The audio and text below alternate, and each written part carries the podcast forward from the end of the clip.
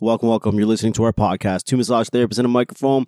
My name is Mark. I'm a registered massage therapist, registered kinesiologist here in Toronto, Ontario, Canada.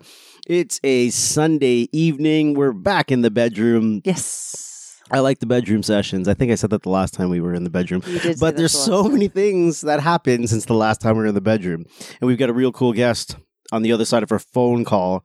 And I'm enjoying this idea of a phone call versus Zoom. I think I said that a couple episodes ago as well. Like, Yeah, I'm getting sick of the. Zoom thing, but, uh, you know, but whatever. I like Zoom because I like to be able to talk to the person face to face, but in certain scenarios, um, the audio quality on the phone call just sounds Yep, nicer. Absolutely. So, um, yeah, we have So podcasters- Dryden back. But podcasters, note, note, note, note, podcasters, phone calls, crisp sound sometimes compared to Zoom. sometimes, sometimes, Sometimes. yeah. Yes. Yes, but Dryden, yes. Yeah, we've got Dryden back today. So, for anybody who's been a longtime listener, Dryden was on. We just discovered actually it was like two years ago, almost to the date.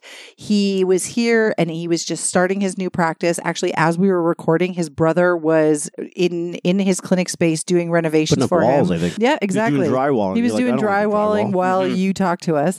And Yep. so, you know, we've kept in touch over the last two years, and Dryden's come a long way since um, going out onto his own. So we decided to do a follow up and see where he's at now, how his practice is going. And he just said to us off mic that he could just go off. So I'm going to take that as an opportunity to kick my feet up, sip my wine, and let him tell me bedtime stories. Well, I do want I to hear, hope. I do want to hear bedtime stories, but I do want to know this: Will Smith or Chris Rock? oh, Will Smith or Chris Rock? Who do I choose? Who do you choose, Will Smith or Chris Rock? Wait, I want, wait, I want to know what you think about the whole thing. What do I think about the whole thing? Yeah, I want to know what you think about it. Ah, you put me on the spot. I know. that really is putting me on Uh, the spot. the- Why is When okay? I Wait, wait, think wait, about wait, what- wait, wait. Before you answer that, because you both said you're putting me on the spot. Why is that putting? Why is that putting you on I'm the spot? saying that because like everything Okay. in in society these days, Yeah. this is one other thing that has caused so much controversy because Really? people feel very very fucking passionate about their side of the argument and people either feel very strongly Chris Rock, very strongly Will Smith and it's just like everything else. Nobody wants to listen to anybody else's rationale or reasoning of why they think the way they do. Well, I they do. just I want wanna to know why. condemn somebody who doesn't think the way they do. Okay, well then I'm not everybody because I, I, I, I have an I, I have an answer. yeah. I, Okay, I wanna so- hear it. w- But but, but Okay. wh- why were wait wait wait wait why were you saying like you're putting me on the spot? Same Ah, reason? Just Same reason? because, uh, yeah, you're recording my answer. it's going to be out there for everybody to hear. Incriminating. So yes, Dryden, Yeah. tell us what you think. Uh, I think that there's a lot going on in this world that uh, something like that just isn't that super important to my life. I love that That's answer. that's that's, answer. that's the biggest answer that I can have. I, I appreciate both their movies and their comedy and everything that they do. Besides that, I, I didn't really get invested in it too much. I think that's my biggest thing. There's a lot of other things that are going on in this world that you can pay attention to. And that was one of the last things. But uh yeah, violence is never the answer. That was that was a very diplomatic It answer. was, it and you know what? I'm proud of you for not getting too invested in it because at the end of the day, it is uh, it's fucking stupid. It's stupid. There's so many other things to be concerned about. Like you said, it's stupid. But um, we did we did get a little invested. if I think back at like the things that I did uh, in the past that had to do with violence, I always regret it later. And I think that Will Smith right now is is getting a little taste of that. He's having some regret on some of the things that he's done. Interesting. I'm gonna murder Mark right now. By the Sorry, way, I can't help it. I, w- I want everybody to be my witness to, to wi- be witness to this. I have stop. I'll stop. Well, no, no. I want, I want to, I want to bring this up for anyone else who has this problem. Dryden, have you heard of this actual, real condition? How do you pronounce it? Is it misophonia, misophonia? Where like people who can't, I think it's a 2 Live Crew song right there. yeah, I know, right? People who can't stand Young kids are like, what the the, sound is he of talking about? Two chewing, like crew. like it makes you want to physically hurt someone. I am wearing headphones, Okay, meaning everything Mark says or does in his microphone is like super I'm loud in my I'm ears, sorry. and he's eating fucking peanuts, guys. Peanuts in the microphone while I have headphones on. Okay, So if he if he doesn't ever Now surface getting hard on again, you know why. He's I've killed him. I have I'm murdered sorry, him. Violence is never the answer. Violence is never the answer. are fucking all right. Sorry, I was just curious. I was just curious. Uh, I, I'm, and I'm going to ask everyone that who comes on the podcast for the next little bit.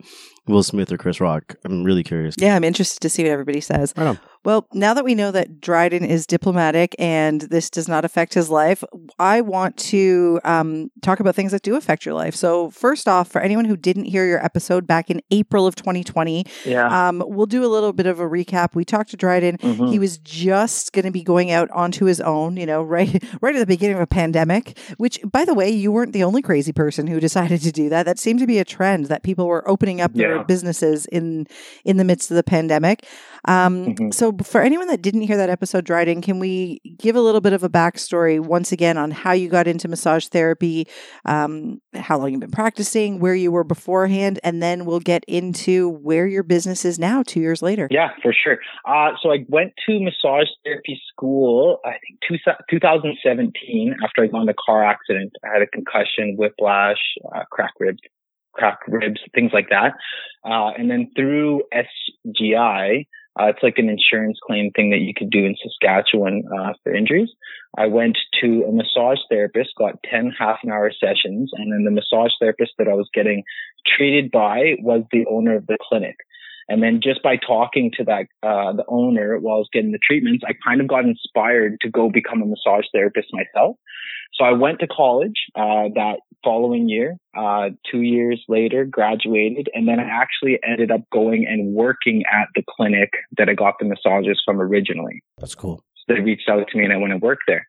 Uh, and then I had, I got pretty busy. I was working evenings, weekends. Anybody who starts a massage, you know that you're working the evenings, the, the weekends. You're taking anything that you can get to try to build up your clientele as fast as you can. So that's what I was doing.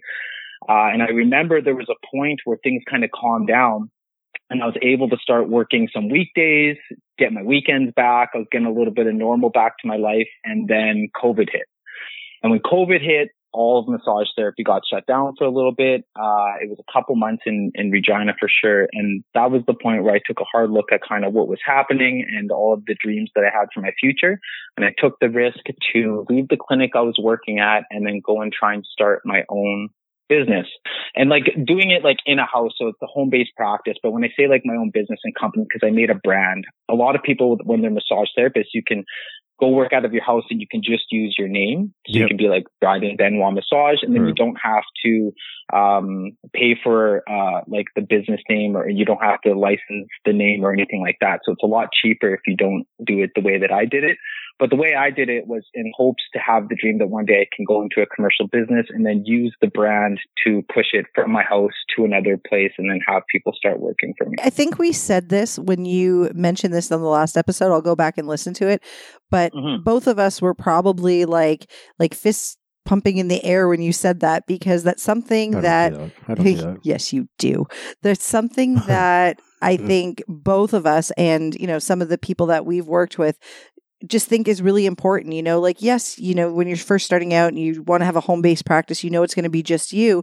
But if your plan five years from now, two years from now, even six months from now is you want to be in a commercial space and have practitioners and have a clinic, well, that's you know that's the vision that you you've got to be working with right so i think that was a really smart move to start branding now because otherwise you're starting from scratch at when you do decide to expand Yeah, and the reason why I kind of went that route too was when I was working at the clinic I was before, uh, I noticed that like you don't really want to like you, you're all sole proprietors, so you're all self-employed, technically business owners, as you work for another company anyways. But they have their brand, so they don't really want you to kind of promote your brand when you're within another brand. So I knew that if I wanted to create my own brand, that I would have to go out on my own, which was super uh, scary at the beginning because all the people that were around me in the clinic setting that I was in, they were all telling me that to, as, uh, and especially as a male massage therapist, saying that like if I was to go and work out of the basement in my house, no one's ever going to want to come see me there. And that's kind of what I was told while I was there. So I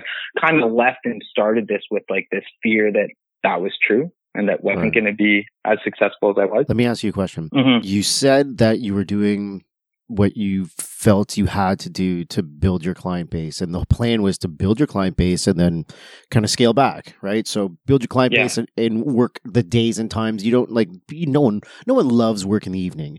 No one loves No. working the weekend, but you did that to get to where you Mhm. are. Talk to me about the, the work life balance. I talk about this a lot. but I want to hear someone who didn't do that work life balance thing. And then how did that pan out for them now? Because you hear a lot of like, set your boundaries. You're teaching people how to, Mhm. you're teaching your clients how to treat you. If you say yes to everything, they're always going to expect, but you found a way that you were probably saying yes to things that you might not have wanted to do, but you did. Mhm. And at some point you got out of it. So I, I want to hear about that. And that, I think, I think it's very valuable for other people to hear that too. Yeah, the the work life balance. I was definitely taking the life part out of that my first year into practice, and for me, I just wanted to be able to, and like we said in the last uh, podcast, my first week out of practice, I had somebody come in with a DVT. So when they came in with the DVT, I knew that there was a place for like assessment based massage therapy. So when I got into it, I wanted every opportunity that I could to practice and test and, and, and kind of, um, make myself better at the trade that I was trying to do. Cause, and, and one thing that I talked about last, um, podcast too was the differences between kind of general treatments and assessment based treatments. And my opinion has changed on a lot, uh, a lot on that too. So we'll talk about that later as well. That happens, right? Once you start actually getting your hands Yeah. on people, you Mhm. you really realize like stuff that you were really there's a lot more gray than I think we realize when we first get out there. Like it isn't Yeah. all black and white. There's a lot of gray and you don't There- recognize that until you start getting your hands on people. And it's also partly Mhm. because the, when you go through the school, the gray isn't really talked about all that much. Right. Right. Well, I actually started um, doing teacher's assistant at the college now. I also Nice. supervise the student clinic, and then they've offered me a new position of being like the official promoter of the college as well. So I've had the opportunity and I guess the blessing of being able to go back into the college setting and then uh, kind of talk to the principal, talk to the owner, talk to the other teachers and see their true opinion on things and kind of bounce ideas off of them. So I think that it helped mold and shape me into the therapist that I am today with that. Um, but yeah, back onto That's the awesome. work life balance. I definitely had no work life balance then. Uh, and the biggest mistake that you can do is try, is, um, do what I did, I guess, because when you do try to switch back over, uh, you think that those clients will kind of follow you over to the new schedule that you have. But most of the time, they're kind of just using you for what is convenient for them. Do you know what I mean? I guess it depends. I because I was I was actually thinking something slightly different from Dryden. And again, everybody's experience is going to be different. But when it comes to work life balance, I also think people sometimes take it to this extreme where it's like you expect Oh. to finish school and have work life balance immediately. Right, right, right. And I Mhm. I've I I think a little more like Mark does because when I came out of school, I did what you did, Dryden. I took jobs everywhere in different settings so I can work with different types of people. I really wanted to figure out like what do I like, you know. So I worked at three different places at one time, and then I was doing corporate uh, work, and you know, I and I was working evenings. I was working some early mornings. I was working a couple Saturdays. Like I really just wanted to get out there, get to meet people, and build up a practice. And then eventually, you know, I didn't go from working six days a week and, you know, 12 hour days to working three days a week. That would be unreasonable. But I sort mm-hmm. of started to really kind of gain the trust of people and I, I was very focused on making sure that I let everybody know like what my expectations were in terms of their treatment plan and what I felt like they needed. And eventually when I did start scaling back, I realized that people who really felt that I was the right therapist for them, so the people that I'd want to be treating anyway, because they were the ones that wanted to Mhm. be with me, when I said, okay, I'm not going to be working three evenings a week anymore. I'm only going to be working one, but you know, these are my daytime hours. A lot of them were like, well, you know, I take like you know, a half day every second Friday. Maybe I can make, you know, there was people who were then willing to make adjustments to their schedule to fit Yeah. mine. So, I, you know, I do get Mhm. what you're saying. There was obviously people who were like, yeah, sorry, if you can't do six o'clock on Thursdays, I'm not coming anymore. Yep. But I get it. I was like, you know, that's okay. That- you know, I'm, I'm that client, I've the way. right, and I've built my my I built my practice to the point because I killed myself and I worked 4 days a week and I worked long hours and I did take away that life piece, but I did that right at the beginning so that I could be here, you know, 11 years later sipping wine and uh, talking to you. So I feel like life, yeah. yeah, I feel like I had some success with that. So I think, you know, when it comes to work life balance, it's one, you have to decide what that means to you, but also that doesn't just happen right away. Well, anytime you're going into any new endeavor, whether it's career related or not, the beginning is always figuring out the kinks, figuring out what works, what doesn't. So It sucks. something has to, yeah, I mean, sacrifices have is to be it. It made and something has to take It's a fun, back seat for a little while. And then eventually you get into a flow and you establish your work life flow. You know, it's not, it, Yeah. it it's not, a, and it's also not a 50 50. And that's, I think, the other thing that people, maybe think is they think like okay well if i work this many hours i need this many hours of me time. It's again it's individual i understand but it's more about how are you going to make sure you fit everything into your week that's important to you? And you know Yeah. if you're mark what's important to you is your wife your kids and your job the end. Yeah, and and I think like even when I got into my practice, like when I started, when I opened up LePay, uh, and that's what I ended up naming my company was LePay.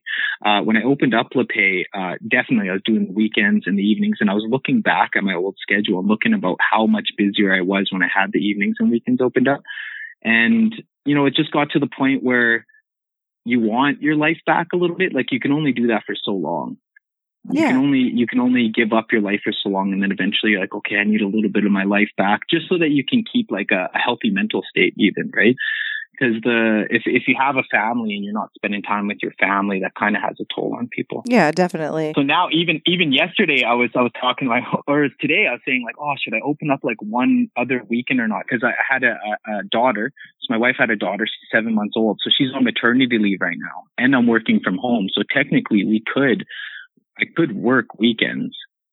You know what i mean? Because it doesn't really make a difference so i was asking about that but then we had a discussion we decided just with the kids being in school and stuff like that that we wouldn't My type of balance is really different. My type of balance is I don't need a steady up and down, up and down, up and down wave that doesn't hit too many highs and too many lows. You kind of right in the middle of this wave. I don't do that. I do like a hard, long kill myself. I do a hard, long kill myself, and then once once it's done, then I do a long, hard, just chill out. Yeah. and, I- and then I sit back in it. Mark's been telling me for years, and I I finally got to see it this past summer. Um, we bought an RV last spring, and we put it in like an RV resort that has like tons of stuff for our kids. Like there's a pool and there's a lake, and you know they've got this big like jumpy castle in the middle of the lake. There's tons of playgrounds, open space. Like it's just it's awesome. So we were like camping so much the past summer, and for years Mark's been saying to me, I once I get out of work mode, like I I don't want to get back in. And last summer we kicked our feet up so much that getting back into like a regular schedule in the fall, I've never seen I've never seen Mark struggle like I did this this past fall. Mine might just be a little bit of a, a trauma response too, just from like the whole um, starting the business and then first year of the business, working so hard and then kind of slowing down. I'm almost like I know that once I get back into the grind, that I'm going to be grinding again. Kind of like how Mark said, like you're going to be grinding again. yeah. But now I'm just enjoying the calm, and especially with like this will be the first summer that I get, and like oh, since I went to school back in 2017, where I'll actually be able to enjoy it a little bit. So I'm kind of looking forward to the summer. I wish we could have went to Mexico, but didn't make that happen this year, sadly. But there's a baby. There's a little baby. We got her a passport already. oh, Yeah, I seven love, months old. We I got her a love passport. baby passport photos. Yeah, we got our passport. I got married since the last time I seen you. We had another baby. Uh, yes, we got two more passports. We had to get the new passport for Brandy just because her name changed. And then we tried to go to Mexico when things are really, uh, cheap, but the price went back up like crazy. So now we're just going to tough it out until November and I think go for a honeymoon or something like that. I'm glad to know I'm not crazy, by the way. So, for everyone listening, um, I won't go into the whole backstory, but basically, Dryden and I have been messaging back and forth for what feels like seven months. It's only been it's only been a few weeks, but like it was just the biggest comedy of errors. Like everything because of co, you know, I'd have to reschedule a recording because my you know my babysitter couldn't come because the kid was sick. I had to reschedule one because one of our instructors like has COVID, and now you know I, we have to go teach the course. Like just all of this back and forth and back and forth. And so I called him today because I couldn't even bear the thought of sending him another message saying we're going to have to move our recording back again. so um, I called him this afternoon. And he said, Oh, I'm just walking around the mall with my wife. And I literally, Dryden, in my mind, I was like, Was he married the last time I talked to him? Like, I I actually was like, I, I didn't know you had a wife. so, Yeah, COVID congratulations. we had we had we had the the hotel uh, paid for. Uh, the, everything, all the guests and everything, all the groomsmen had their suits, bridesmaids had their dresses. COVID hit. The hotel we were going to get married in shut down. Uh, so we ended up just having a church wedding with our, our parents and then best man and bridesmaids. So there's about 10 people there. We wow. kept it super social distance because it's the middle of COVID. And then, yeah, we ended up having our daughter soon after that. So everything happens for a reason, I think. Uh, that's for sure, and I, no regrets. You've had a busy, you've had a busy two years, sir. so let's talk yeah. about since the last time we talked to you, and you were in the middle of renovations. Now you've mm-hmm. got your business in your house going full force. And I want to know because before you kind of said that you know you you made a change in the way you think about doing things like assessment based work and, and mm-hmm. you kind of hinted at like ooh i think i think a little differently talk to me yeah i'll touch base on that really quickly uh, so I started doing, uh, so since I started my practice, I've been basically doing strictly assessment based massage therapy. So like ed- evidence based massage therapy, right? Um, and I've had great success with that. Uh, in Regina, the, Ontario is different. You guys are regulated, I believe. There's a lot, there's a lot more assessment based evidence, evidence based in Ontario and as well general treatments and spas and things like that, like helping people all across the board in Ontario. Whereas Regina and Saskatchewan, I think we fall short on the assessment based side of it. There's a lot of uh, general treatments and stuff like that happening. And I say that strictly just because I've, I've looked, haven't been able to find it for myself. Uh, and then as well as the clients that are coming in, literally looking at me like a deer in a headlight, being like, what is an assessment? Uh, I thought you just massaged where the pain hurts and stuff like that. So that was mine and I was really close minded on it, right? And, and what I say about I've changed my opinion on that lot since is I started supervising the student clinic at the college, uh, the Western College of Remedial Massage Therapy.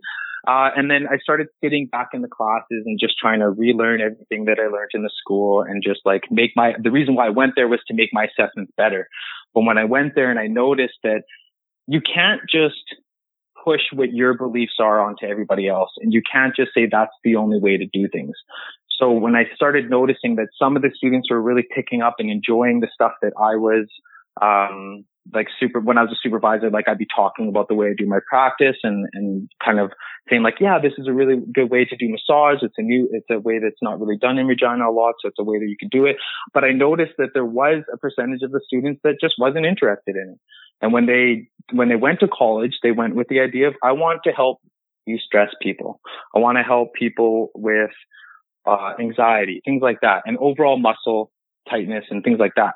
Uh, so what I did, because I actually talked to one of the students, one of the students said, like, hey, listen, like, uh, there's two ways to look at things, John, and it's not just your way. So I, I actually threw myself under the bus and I created a meeting with the owner of the college and the president of the, the college. And I went in for a meeting and said, you know, this is my opinion on massage and this is kind of like what I see that's happening in the industry and stuff like that. And, and I said, like, what's the deal with, uh, and I, I'm, by no means am I ever trying to offend anybody by what I'm saying. And I'll, I'll get to the point. I don't want to, like anything I say before that, I'm not trying to offend people whatsoever.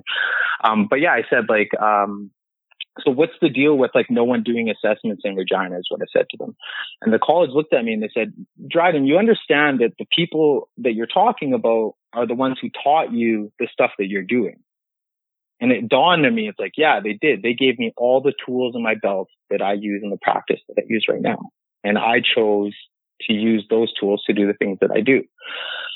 And then they said, but there's also different ways to look at things. If somebody comes in and they have muscle tightness because they have such a stressful life, you know, they're working seven days a week, Mark, uh, and they're not giving themselves a break, and they're not giving themselves a break, and you know the daily life stresses are piling up on their shoulders, or something happened really bad, they lost a loved one, loved one, something like that and especially with COVID, with all the stress with COVID. If that's what's happening in their life, you could do all the assessments in the world that you want, but if you can't get rid of their overall stress tightness to kind of lower the sympathetic nervous system or the parasympathetic nervous system to de-stress them to take away muscle tightness from that, you can do all the assessments in the world and that's never going to go away. You can treat off of evidence, evidence base all you want and that's never going to go away.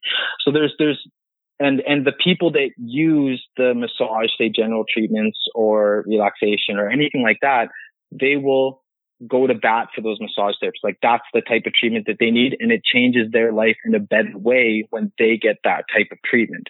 So who am I to say that they can't get that? Who am I to say that a massage therapist can't give that to a client when that's what they need. Do you know what I mean? So I went back to the student and I said, yeah, you know, I, uh, I appreciate that you confronted me on that because it opened my eye up to not be so selfish with the way that I do things. Very humbling experience, right? Because Yeah. part of what, I mean, not part of what, a huge part of what we do, we're working with people.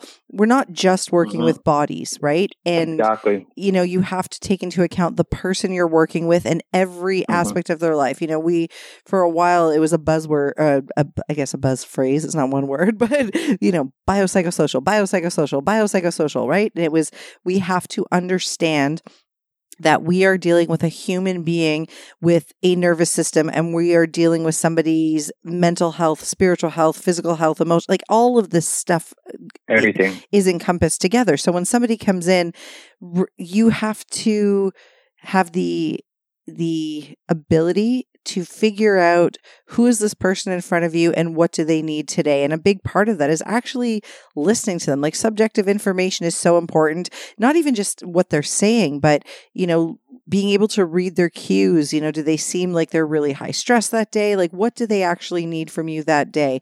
And sometimes what they need isn't a very thorough, in depth assessment. But again, this is another reason why there's room for so many different types of therapists, right? Because a client might come see you and say, yeah, okay, this guy's all right, but not what I need. And that's what I, you know, when we were talking about the whole work life balance thing, when I said I was okay with the people who wanted only Thursday at six o'clock not coming to see me again, because I'm like, you were never meant for me, right? Like, I don't want to be here Thursday at six o'clock.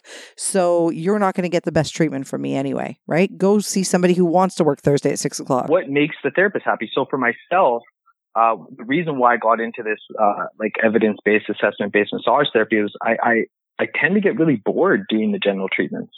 So for me specifically, it, it kept my, um, enthusiasm, enthusiasm to the, to the massage therapy industry. It kept me going. It kept me interested to keep learning about new things and everything like that. And I've talked to a few clients where they say like, yeah, if I hurt myself, I come see you. And if any of my friends hurt themselves or loved ones or family hurt themselves, I suggest you. Uh, but when I want to go relax, I go see them. And then for me, it was like, oh, am I losing out on clientele now? Right. And at that point, I remember I added in the, the, I, I call it general treatments because I don't want to call it relaxation massage. You know what I was gonna I was gonna comment on that actually when you're saying general Yeah. treatments because you know you're saying your your mindset shifted and Mhm. you started realizing okay there is there is space for this you don't necessarily enjoy doing it. Um, I had a mindset shift as well, but it was slightly different where I stopped looking at relaxation treatment or general treatment or however you want to term it as not therapeutic. Like when I first started out, I didn't even recognize the importance of that kind of treatment. And once my mindset shifted that way, it, it wasn't boring to me because I realized how much I could actually do in that treatment and how much I could actually affect that person on my oh yeah, table I see what you're saying. you know what I mean? Like I didn't I didn't Yeah. need to be thinking in terms of biomechanics and orthopedic assessments. I just needed to be thinking about like what is going on with this person. Like it's it's still a puzzle, you know? It's still Mm-hmm. something that I need to treat. It's not just rubbing a body. I am still in Well, look full at me treatment learning mode. more stuff right now, eh? Someone who's into doing these general treatments, what type of continuing education are we looking at here? There's a lot of um, it. You know what? Actually, that's a that's a really good question, and I I don't even know if I can answer that in the best way possible. And I'll be interested to hear what other people have to say about this when this episode is released.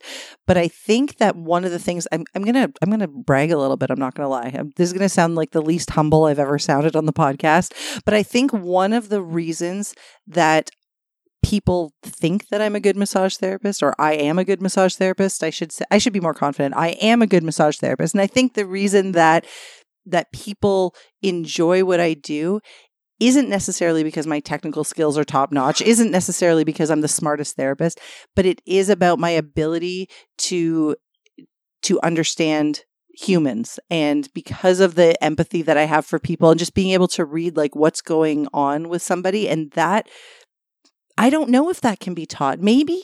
Like I, I honestly don't know how to answer that question. So, like for example, the therapist that you described is not going to take a biomechanics course. But The see, they might. But see, just- I like. I'm still interested in that. I'm saying, but I the part of this this thing that Dryden's saying, where if somebody comes in and yes, they might have some sort of condition, but like being able to read that, you know, today what they need is actually it, something a little more chill, right? I get it. I, I'm still interested in biomechanics, but I can also be the therapist that loves. I actually went from not really liking doing relaxation treatments to loving it. Like a few months ago, Dryden, I did um for the first probably 30 minutes, maybe even 40 minutes of an hour long treatment, I did a body scan. It, it's basically like you have somebody just like I had this this um, woman just lying supine. She basically came in and the anxiety was palpable. Like she was literally like making my entire space like vibrate. I'm like, what is wrong? Why are you so stressed today? And I managed to get it out. But she was like, yeah, like she just basically like spewed all of her like personal shit on me, like everything that had been going on in her life. And I was like, okay, are you cool if we try something different? I just had her lie supine on my table. I put on the like softest, most relaxing music, and she wasn't a client that I would normally do that for. Normally, Mark used to laugh because he'd be in the other room and he could hear us because her and I are about the same age, and we would talk and like just have a good time while I was treating her. so she came in. I put on super relaxing music, and I didn't talk at all. I told her to close her eyes, not talk at all. I even actually think that day I put something over her eyes. I had the lights really dim, like just made it very, very relaxing.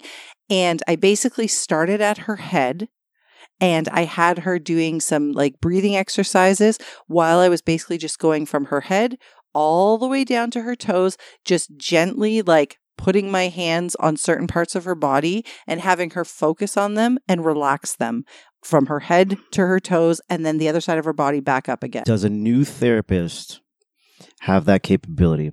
Is is that something that only comes with the experience of doing stuff and therefore the confidence to make that type of decision in the treatment room? That takes a lot of confidence to say, you know what? You think you're here for me to do this thing to you today.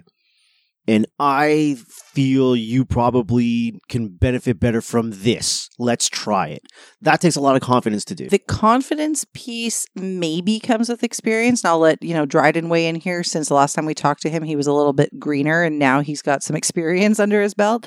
But the the ability to read someone like that that's what i'm saying and I, i'm not sure like is this an innate thing like could you be somebody that just you know gets this right off the bat yeah probably Let me ask you something. I so I'll tell I'll kind of tell you how I set up my booking system, and then yeah. So like when I so when somebody books in with me, I have a uh, they have to book in for what's called an initial massage. So with the initial massage, because I created my own, like I would say it's a niche that I'm in. So the niche is assessment based massage therapy. I do offer the general treatment. I never get booked for the general treatment. Like the option was there for a full year. I think I got one booked in. It was, it did say relaxation massage when it was on there. Uh, and I got it booked in and that was a client who I seen like four times before doing assessments, fixing dysfunctional pain. And then they had an exam at the end of the month. And I said, book in for the relaxation. And like you said, no talking, spa music, lights off, like massaging in the dark, right? Let's relax your, like your, your nervous system so that you can go in and do the exam without stress, right? But with the initial massages, it's an hour and 15 minutes. And the 15 minutes at the beginning is strictly assessments and real client therapist communication.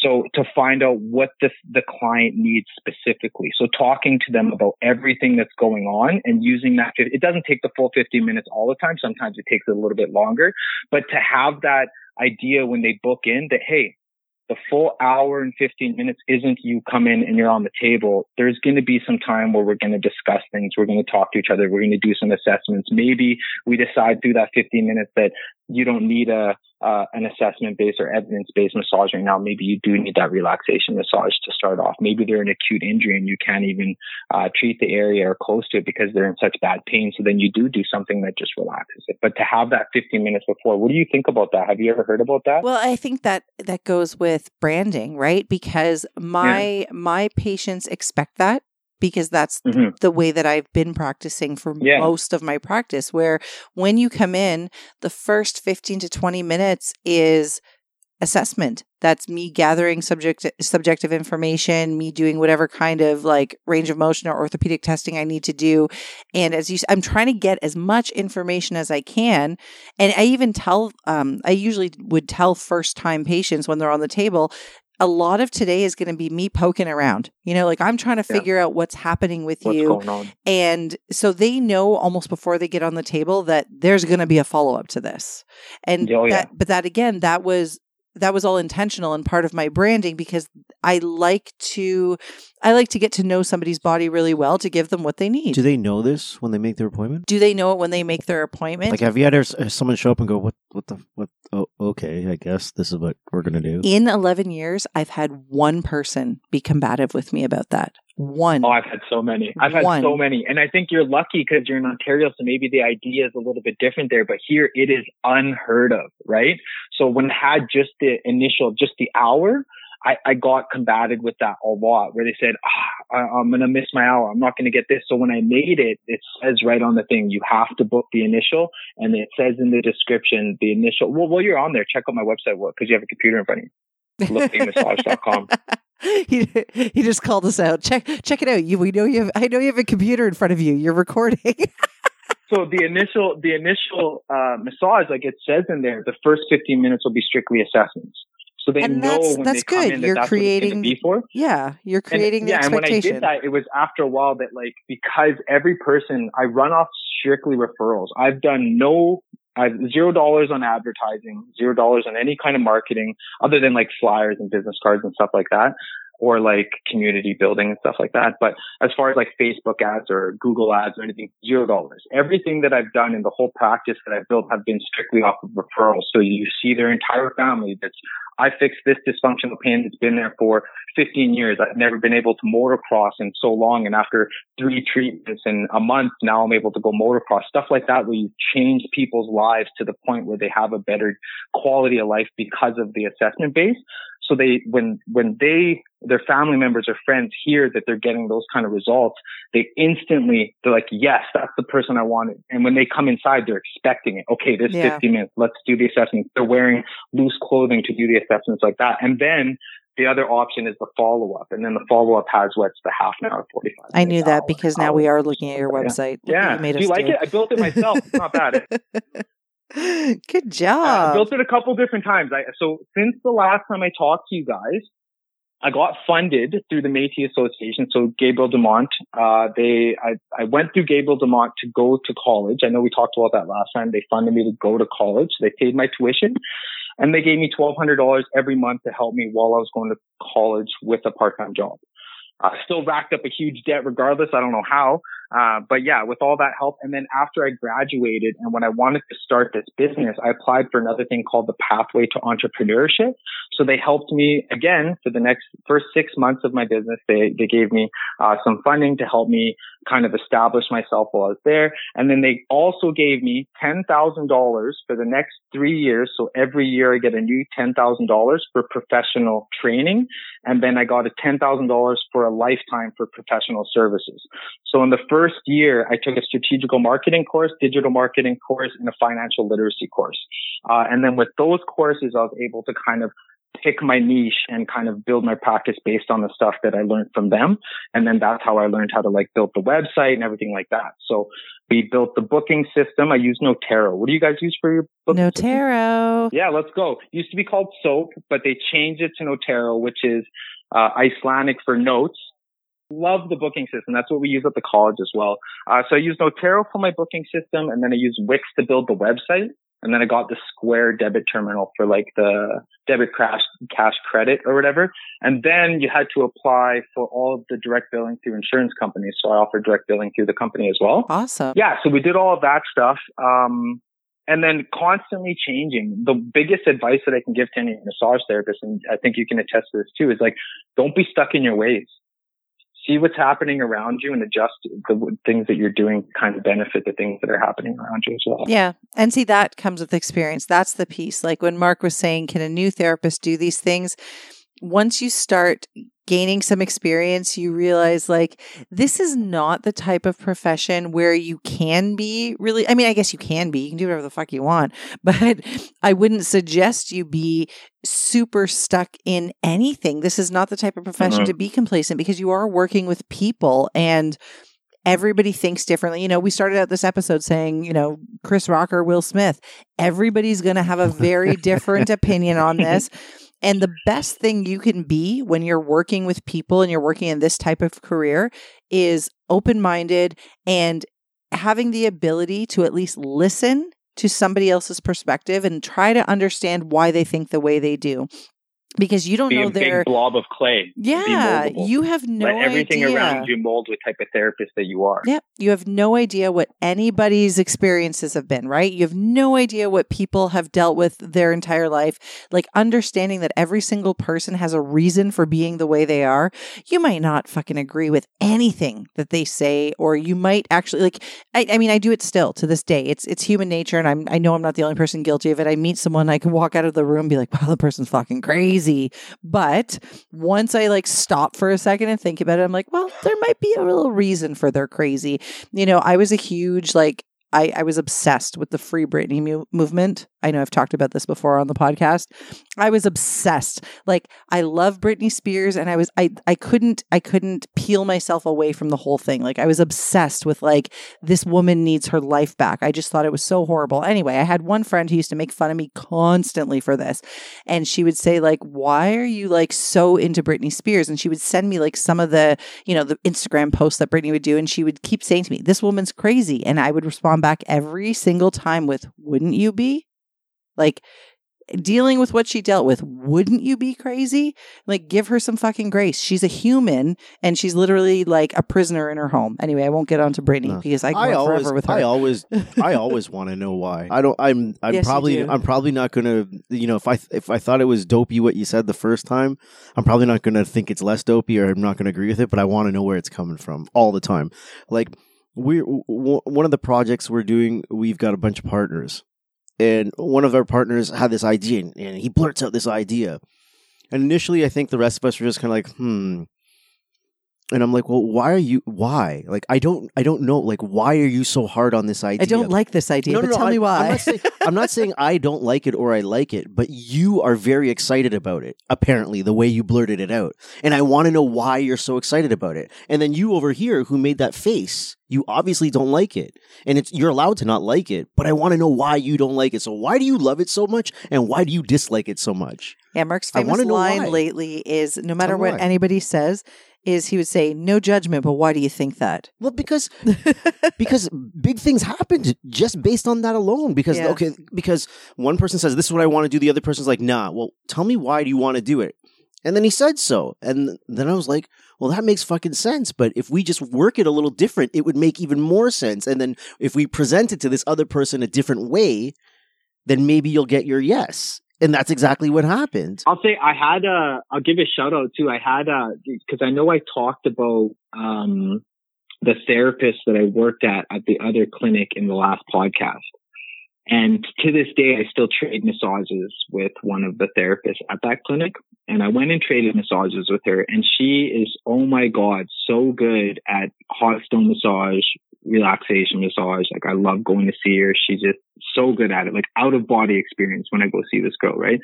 And I went and traded massages with her and she goes, yeah, so I heard your, uh, podcast with two massage therapists and I'm like, I was like, oh, she's like, I was like, how, how, what do you think about that? She's like, well, I agree with everything you said. I was like, okay. so shout out to Nicole when you're listening to this. Shout out to you. Uh, That's awesome. Well, hear this one too. Nicole, I am I am driving to Saskatchewan in May, so I might need a massage. I heard you're really good at hot stone. I'm coming in. so good. So good. I, I just uh, talked to her a couple days ago. We're going to trade a massage uh, when I get back from Calgary too.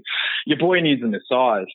Haven't had one in quite a long time. I used to. So the way I got the job at the college was I was like, you know what? They offer thirty dollar massages there. I'm going to go and tell them what to massage because I I. I I'm going to say, this is what I think what's happening. What do you think? Do your assessments. Can you treat it?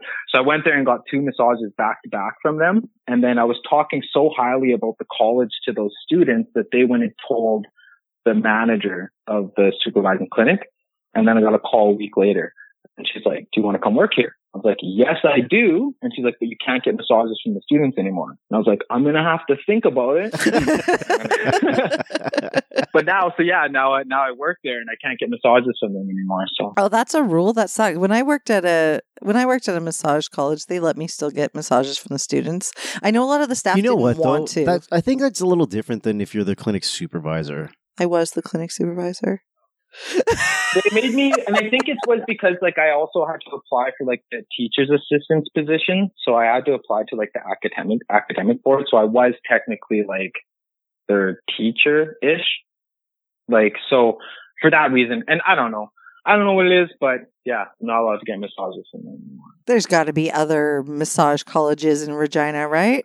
No, there, there, there's one more that just opened up uh, last year, but it was the only massage college in Regina before. Oh wow! So what's going on with your your business now, Dryden? Like, you know, we've we've heard some things. We've heard that you know you've scaled back. You've got a bit of a better work life balance.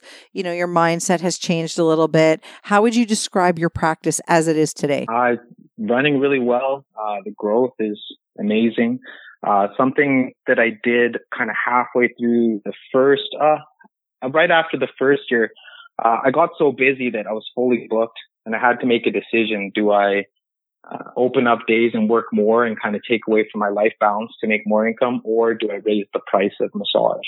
Now in Regina, the general price, like that most people charge is $80. I think some people charge $90. Uh, and then they don't charge GST on top of it. So, and I think a lot of massage therapists do that. Do you charge GST on your treatment? We're in Ontario, so it's HST, and yes, I do. HST. yeah, on top of it. But the clinic that I was working at when I first started was, you know, $80 across the board. And then the therapist was left to kind of pay the GST and all of your taxes and everything on top of that, right? Yeah, I'm definitely not doing that. Sorry, clients, definitely not. Yeah. So what I did was when I made the initial massage, it was the hour and 15 minutes. It's $125 plus GST. So it comes up to 131.25. So that was a pretty big hike. And then I did for the hour, it's $100 plus GST. So $105. So the hike went up. Obviously I lost some clients because some clients it was out of their budget. And, uh, you know, still to this day, I miss those clients. Um, because they're nice people. You, you make relationships with people, but if it doesn't fit their budget, it doesn't fit their budget. Um, so yeah, like I noticed that I had for a couple months less clients. I wasn't fully booked anymore all the time. There were spots for people to be able to get in. Uh, but after a couple months again, it went right back up and now I'm getting booked up again. Um, so it was nice. I have, I've still made more money than when I was fully booked and I'm working less. Exactly. So yeah. And that's, you know, that's something, again, I'm not, it, everybody has to decide what makes sense for them. But, you know, you knew that the average price in your area was significantly lower than what you were about to charge. But we preach this all the time base your prices on your your needs you know you know your numbers know You- your worth. exactly Know your worth. well, it's, it's not even it's not even just knowing your worth. I mean, yes, know your worth, but it's not even just that. You know how much money you need to make in a month. You know how much you're physically able to work in a month. You know, be, you know, in your case, you've got small children. Okay, you have a, an obligation to be at home and be a dad. You can't be working 24 hours a day. So you got to, you know, figure out what you need to this is make the and price work that backwards. I have to charge right. in order to live this the life is that the I price live. I have and to the, charge. the clients care about you, like they say, a lot of clients say, we care about you and your success. Okay, this is the price that I'm charging. It's not even care. It's do they value? do they value Do they you? Do they value value service? you? Right. Yeah. Yep. And and one thing I, I realized that like and and this is just for me. And if there's anybody in Regina that does something similar to me, reach out and let me know. I'd love to come and trade massages with you, see what you're about as well. Don't Um, cheat on but I'll Nicole. say like. Nicole, let's go. You don't give me enough massages. I said, let's do it monthly. She goes, oh, I trade with a couple other people. I says, well, Oh, she's cheating on you. It's said, fine. So It's she's fine. cheating on me. yeah, no, she's cheating on them with me. So, um, but yeah, it's good. It's just because I work by myself right now. So there's no, there's no other, you, if you work in a building with other people, it's easier to kind of trade with the people in the building that you're with. But for me, I noticed that right away, uh, after my first year, that I am in a niche and there aren't a lot of people that are doing what I'm doing. And if I want to stand out, I have to stand out. Well, and that's that's exactly that's exactly right. Is again, you you shouldn't base your prices based on what everybody else is doing because you are not practicing the way everybody else is practicing. You are not the same therapist as everybody else is. Well, for me, like I I uh, I uh, I go to the college. So the teacher's assistant position that I have, like I get paid for the supervising position, but the teacher's assistant position, that's volunteered. That's something I said. They're like, "Do you want to come supervise the clinic?" I said, "I'll come supervise the clinic if you give me the opportunity to get back into the class. I want to further my education. And benefit benefit for me is I get to use that towards my continued education points." Right. So I don't have to take all those extra courses. And when they do like the soft tissue release courses or like the sports massage therapy or the kinesiology courses, I get to sit on those for free and then I get to put them in for continued education as well. So it does benefit me that way. I guess I don't get, I make the money by not having to spend money. But for me, it's like I'm putting in hours every single week to further my education to make sure that I can be the therapist that you need. So I'm working less in my clinic in order to do that. So I had to raise my price in order to maintain the lifestyle that I want to live. And I'm not living this luxurious lifestyle, like by no means, but I'm living happy. What did my wife, I was talking to her today and she said, you're not filthy rich in money, Dryden. And I said, oh, okay. She goes, you're filthy rich in time. You're, you're rich in time. I've decided, and this was something that my, my, the principal of the college told me, he says, massage therapists are going to have to decide what kind of lifestyle you want. And then you're going to have to base the hours that you work on the lifestyle that you want. Do you want to make a hundred thousand dollars? You're going to be working all the time. Do you want to make sixty to seventy thousand dollars? You probably won't be working as much. Do you know what I mean? Well, I think that, like we said before, you design your practice based on what matters to you. So, is it time that matters to you? Is it money that matters to you? There's no wrong answers. What matters to you? Do what makes sense for you. And I think that you've you've kind of hit the nail on the head with you uh you've chosen a niche and that works for you. That means you're going to be turning away clients and that's okay. They're not the people that are meant for you because you know you can be fully booked. You were fully booked, but let's leave space for the people that are meant for you, right? You know that your priority is having a little bit of flexibility and free time versus making six figures, and that's okay. And the person who wants to make six figures, well, they figure out do I need to up my prices? Do I need to work more? Whatever it is. And that's the beauty of what we do is you can decide this is what I want and then work backwards and design your your clinic and your work schedule all based on what you want out of it. And on that note, like one thing that I did, and I guess uh, I don't know if other people do this as well. There was a point where I realized that if I work every single day, I don't have enough time for my family. But on top of that, I don't have enough time to build towards the future that I want. So for me, my goal was obviously when I was talking to you last time, my main goal was work for myself, be self-employed, be a successful small business owner. Since then, my, my aspirations have changed drastically since I've been become successful at the thing that I've already wanted. So the dreams that I was chasing, they're all kind of accomplished. I made a five year plan five years ago and here I am sitting in the five year plan accomplished. So I sat down and I'm, I'm right, now I got approved to create a new business plan. So I, with that professional service money that I got, we're going to make a new business plan. And the new business plan is to, and I was talking to my wife about this today, just letting out all the eggs for you guys. Uh, we're thinking about selling our house, moving into a bigger house. Cause when I, when I had this place, it was just a cement basement. So the renovations that we're talking about, I literally had to build it from like nothing and build the whole room, right? It cost me like almost $20,000 to do that. Uh, so I put myself in $20,000 in debt and I and I didn't even know if people were going to come. So I was super stressed out, and I'm really happy that it kind of worked out for me.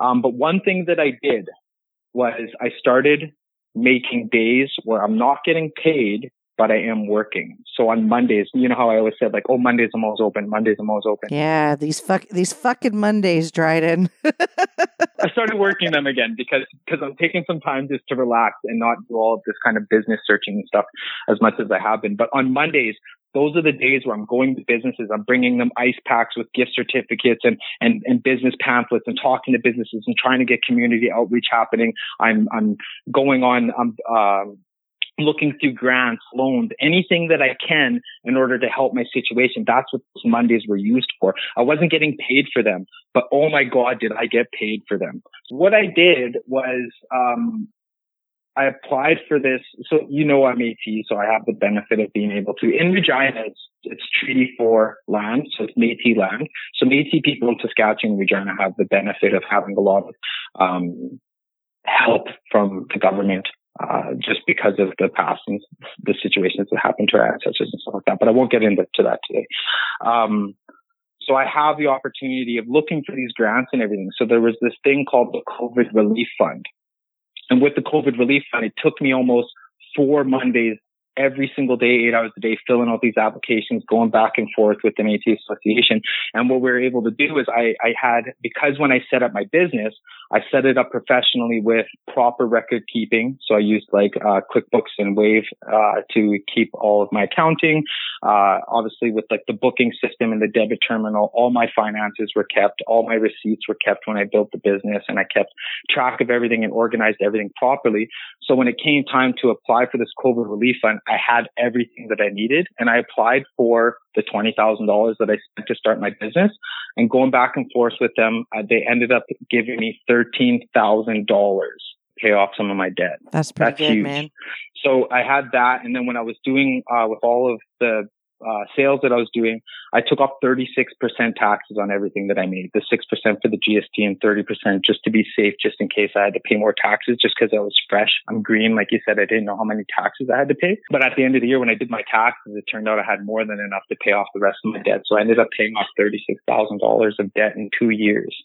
All the debt that I kind of accrued from school, college, and then building the business, I was able to pay that all off. So that's why I'm kind of taking a little step back, enjoy life with zero debt, not having to pay interest and stuff like that. There's a whole lot, a lot less stress on my shoulders. So if you can have all that time, all that money, and that little bit of youth back, would you would you take it and be like, fuck it, let's just do something different? Hell no. Whoa. Or, or here, let me make it better for you fuck no. it's like you know Not us a, a little chance. bit. I'm so happy right now. Like my life went from like even I'll say before college making seventeen dollars an hour working at Popeyes to now making $105, $105 an hour. When I was uh, before I went to college, I had to work at Evraz. I was doing twelve hour shifts, four days on, two days off, and I'd make about three hundred and thirty six dollars in a twelve hour shift. Now I'm clearing four hundred dollars doing four and a half hours of work. So what did I the tell lifestyle you, Mark? What did I tell you? It's, it's, yeah, it's just, I'm so blessed. I love massage therapy. I love what the Listen industry has done for me. And then so for myself, what I want to do is elevate the opinion of massage. Uh, I know one of the things that really kind of pisses me off is whenever I tell people that I own a massage therapy business or that I'm a massage therapist, and I'm sure a lot of people hear this is do you do happy endings.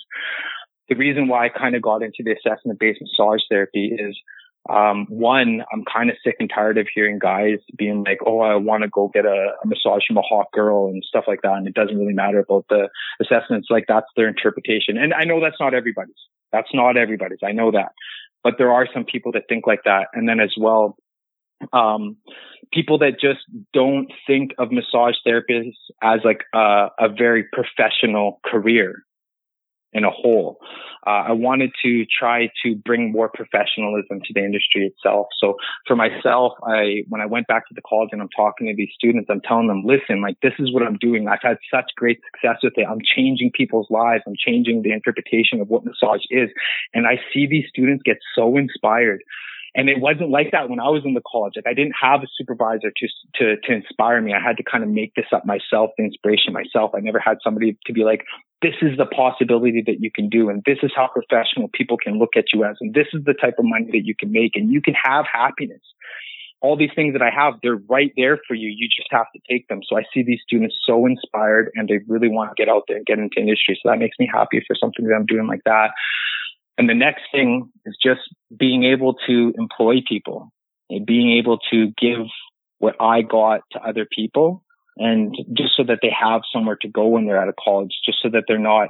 One thing that I knew by talking to the college was that when massage therapy, and correct me if I'm wrong, because like I said, I'm still green and I'm here just to learn everything. So I just kind of talk of, of what I've heard and what I kind of think myself, but by no means of what, what, I'm, what I'm saying is, it's fact or anything. It's just my opinion.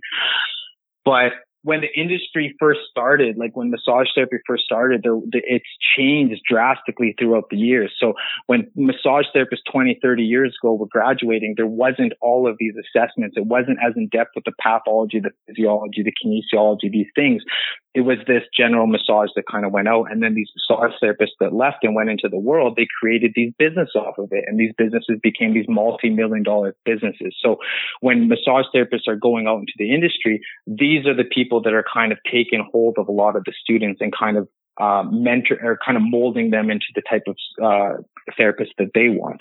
So it's kind of like they don't have the option. Like even for me, when I went into the industry, like I said, with the with the place that I went and worked, there wasn't a single other therapist in that building that was doing assessment based massage therapy, and they all didn't know what it was, and they didn't support it. So for me, I went into an industry where it's like I, I had to kind of build build up myself. Like there was no one there to build me up. Do you know what I mean? So I want to provide a place where people can get built up. And I'm talking strictly Saskatchewan, strictly Regina. You know what I mean? It might be well, different for you guys I mean, I mean, everywhere there's this talk all the time about people who are saying, you know, they want to change the the view of the the profession. They want to move the profession forward. Um, while you were talking, I thought of two things. The first one I got to say, just because I think it's amazing. You know, as you were talking, I kept saying to Mark, "You listening to him? You listening to him?" on our way home this evening when we were coming home to get ready to record with you, um, Mark and I were talking, and I said, and we just had a really stressful few days. Like I'm talking, I last night I almost thought that Mark was just going to throw in the towel and like quit his career altogether. It's been a really stressful few days, hard work, but I mean, we were driving home and I said to him, don't worry, we're going to talk to Dryden. He's literally the happiest person I've ever talked to in my entire life. So just oh, as you I'm were a happy dude lately, just too, as yeah. you were talking about how like your life is exactly where you want it to be, I was like, see, yeah. see, I was like, Dryden's the happiest person I've ever talked to. So he'll put us in a better mood because we've just been in a shit mood because things oh, have been and fucking you, crazy. Massage is a stressful job. You take on. Sometimes I feel like when I have a client that comes in and say they have uh, signs and symptoms of carpal tunnel. At the end of the day, I feel like I have carpal tunnel. People have migraines, it's like I feel like I have the migraine. I feel like we we suck out all of the dysfunction. I see you guys doing like one thing that I really wanted to start doing too, and maybe you can give me some advice on this after. Is I want to create my own continued education course. Yes, we can chat, but I I want to I want to read this to you before I forget. Yes, you were talking about you know people's view of the profession. We've talked about this over and over and over again on the podcast, and I have said before that I understand people's upset. I understand people's frustration when people, you know, you know, there's people who get offended when they're called masseuse. I'm like, okay, I get it. There's people that get offended, although, you know, we used to be called masseuse. So anyway, but I understand it. I understand that, you know, people get offended, I guess, when people don't, uh, the general public doesn't understand that we do have the knowledge that we do. You know, I, I've said mm-hmm. this before on the podcast where I once had somebody say to me, when you were in massage school, did you even learn any anatomy? And this was a doctor, by the way. But, but the reason I always say, I don't get offended. So the other day, one of my um, massage therapist friends made a Facebook post. She's a mobile therapist and she went to a client's house. And I don't know what it's like in Saskatchewan, but here in Ontario, our mask mandate has been lifted, but not for healthcare. So, massage therapists, we are regulated here. We are considered healthcare. We still have to wear masks when we're treating, and our our clients are expected to wear masks. So, this therapist um, friend of mine, she's a mobile therapist. She showed up to her client's house wearing a mask. Her client's husband said to her, why are you still wearing a mask? I thought that was lifted. So she responded, Well, not for medical services. And the client's husband said, while laughing, A masseuse, a medical service? Well, that's a stretch. And so she was really upset about it. And I said, yeah. okay, I get it. And I just reminded her. And I, so I commented on her Facebook post and I said, thankfully, he's becoming the exception and not the rule. Most yeah. people understand the role and importance of RMTs. This is why we educate yeah. these clowns. You know more about his body than he does. I don't get mm-hmm. offended when someone doesn't understand what I do because I know once they experience it for themselves, they will have the pleasure of removing their own foot from their mouth. Yeah, and I, I completely agree with you. Um, and one thing, when I'll say this too, just because I had a thought and I didn't want to uh, interrupt you again. Whenever people call me a masseuse, since I'm French, I know that that's a female massage therapist in French. and a masseur is a male massage therapist. That is in French. correct. So I use that. I use that as an educating point for them to say, "Oh, I'm not a girl," and they go, "What do you mean?" Masseuse is a female massage therapist. I'm a masseur, but it's a lot easier just to call me a massage therapist, and I prefer that. And they're like, "Oh, okay." and I think like one of the reasons why, and like it, I would say it's offense, but it's almost like a how dare you take away all of the stress that I went through at college? We're one of the most tested curriculums in all of Saskatchewan. So it's a four year program condensed into two years. Pathology, physiology, like all those things that we do. You pull out your hair in college and no one thinks it's that. Even myself and every other student that's went to the college, they don't think it's as hard as it, as, as it's going to be until they're halfway through it. And they're like, Oh my God, this is so hard. I thought it was just going to be generally massaging people. So for them, when they say, when they kind of spit on the, it's almost like them saying like stepping on the struggles that they went through. So it's, it's, it's, it's like they take it personally because of how hard it was to get there.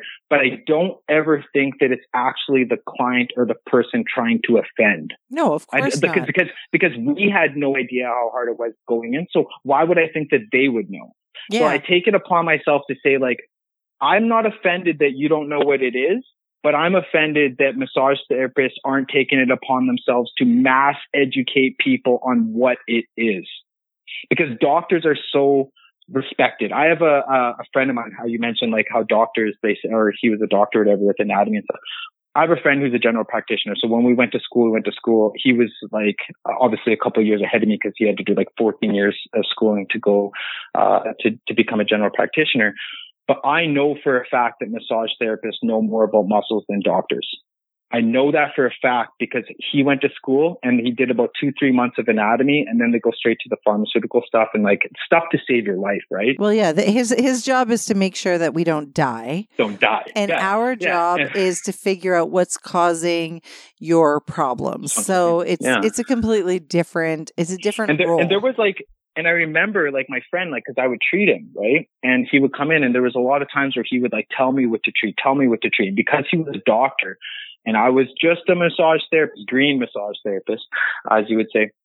I was nervous and I didn't want to kind of, uh, combat him on that. Oh, this is what you want me to treat. You're the doctor. I'll treat it. But there was a point where his dysfunction wasn't going away and I had to have the conversation with him. Listen, can I just do what I do with every other client because I get such success with them and I never get success with you because I listen to what you want me to do. so can I do what I I, want to do? it. Can I do my assessments and can I actually be considered the professional? And he said, yes. I treated him. I fixed his dysfunction and the next week he sent his girl, he sent his family members, all his friends, clients, every person he knew started booking in with me. So it's like when you take control of your profession, when you take control of yourself and you say, no, I am a professional and this is what I learned and I'm going to show you what I learned. They'll respect you for that. And then the respect comes with money because money is when people book in with you, right? Every person that books in with you is like $500. You can get that money from them. it's an interesting conversation to have because I've noticed a trend, and the trend being listen to the client, engage the client, make sure that they're involved. That type of that type of talk, which is how we started this conversation tonight. Interesting. yeah.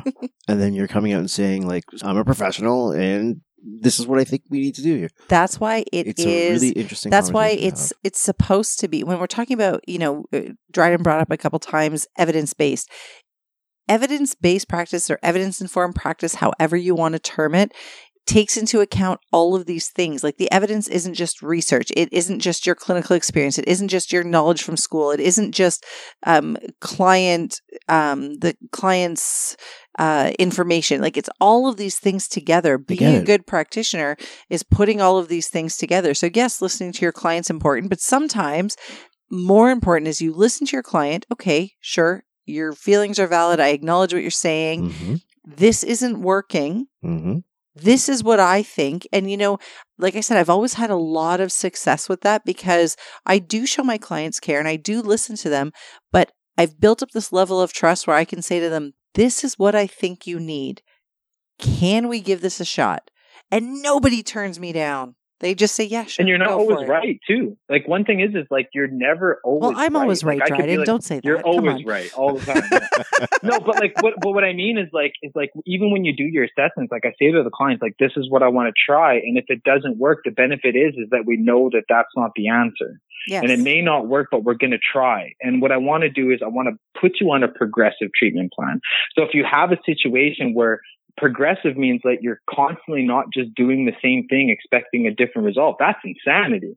We want to try something different every single time if you're not getting it to the point where we can get the results from you. And then if we still can't get it, it's my job as a professional to refer you to someone who can. And that is exactly where you should be at this moment in your Mhm. career. Like I said, when Yeah. we talked before, you said I kept calling you green. You're not green anymore. Not know anymore. What, what comes after green? What comes after green? Well, I'll say I'll say this. Like, there's a point. Like, I heard somebody say this about massage therapists or any profession. It's like a weird roller coaster. So there's where you you start a profession, you're fresh out of the gate, you see early success, so your ego rises all the way to the top. So think about a roller coaster. You're all the way at the top of the roller coaster. Okay, and then as you start keep working and you and because you take it seriously you start looking into things you don't keep going up. The sad truth is you start going down. You start realizing oh i don't actually know as much as i thought i did. Oh i'm not actually as good as this as i thought i was. And then you start looking to oh i actually need to relearn of this and i actually don't know this. And you know i've had a lot of clients where 90% of the time i can do the assessments that i do on a regular basis because a lot of people have the same dysfunctions. You, know, what I mean? you know don't what part of the roller complacent, but coaster I'm on right now? I'm on the rock part. Of, I'm on the no. I'm on the part of the roller coaster where I'm slowly easing back into back up and back. Yeah. No, I'm not even going back up. I'm going back into like the home base. My hair's a mess, and I'm like, man, that was fucking fun. And I'm I'm I'm done with trying to figure out everything because I've just accepted here's where I am. Yeah, I'll keep learning, I'll keep taking courses and whatever, but I'm like I like where I am right now. So I've come back into what is it called? What is the what's the end of the ride called? That's where I am.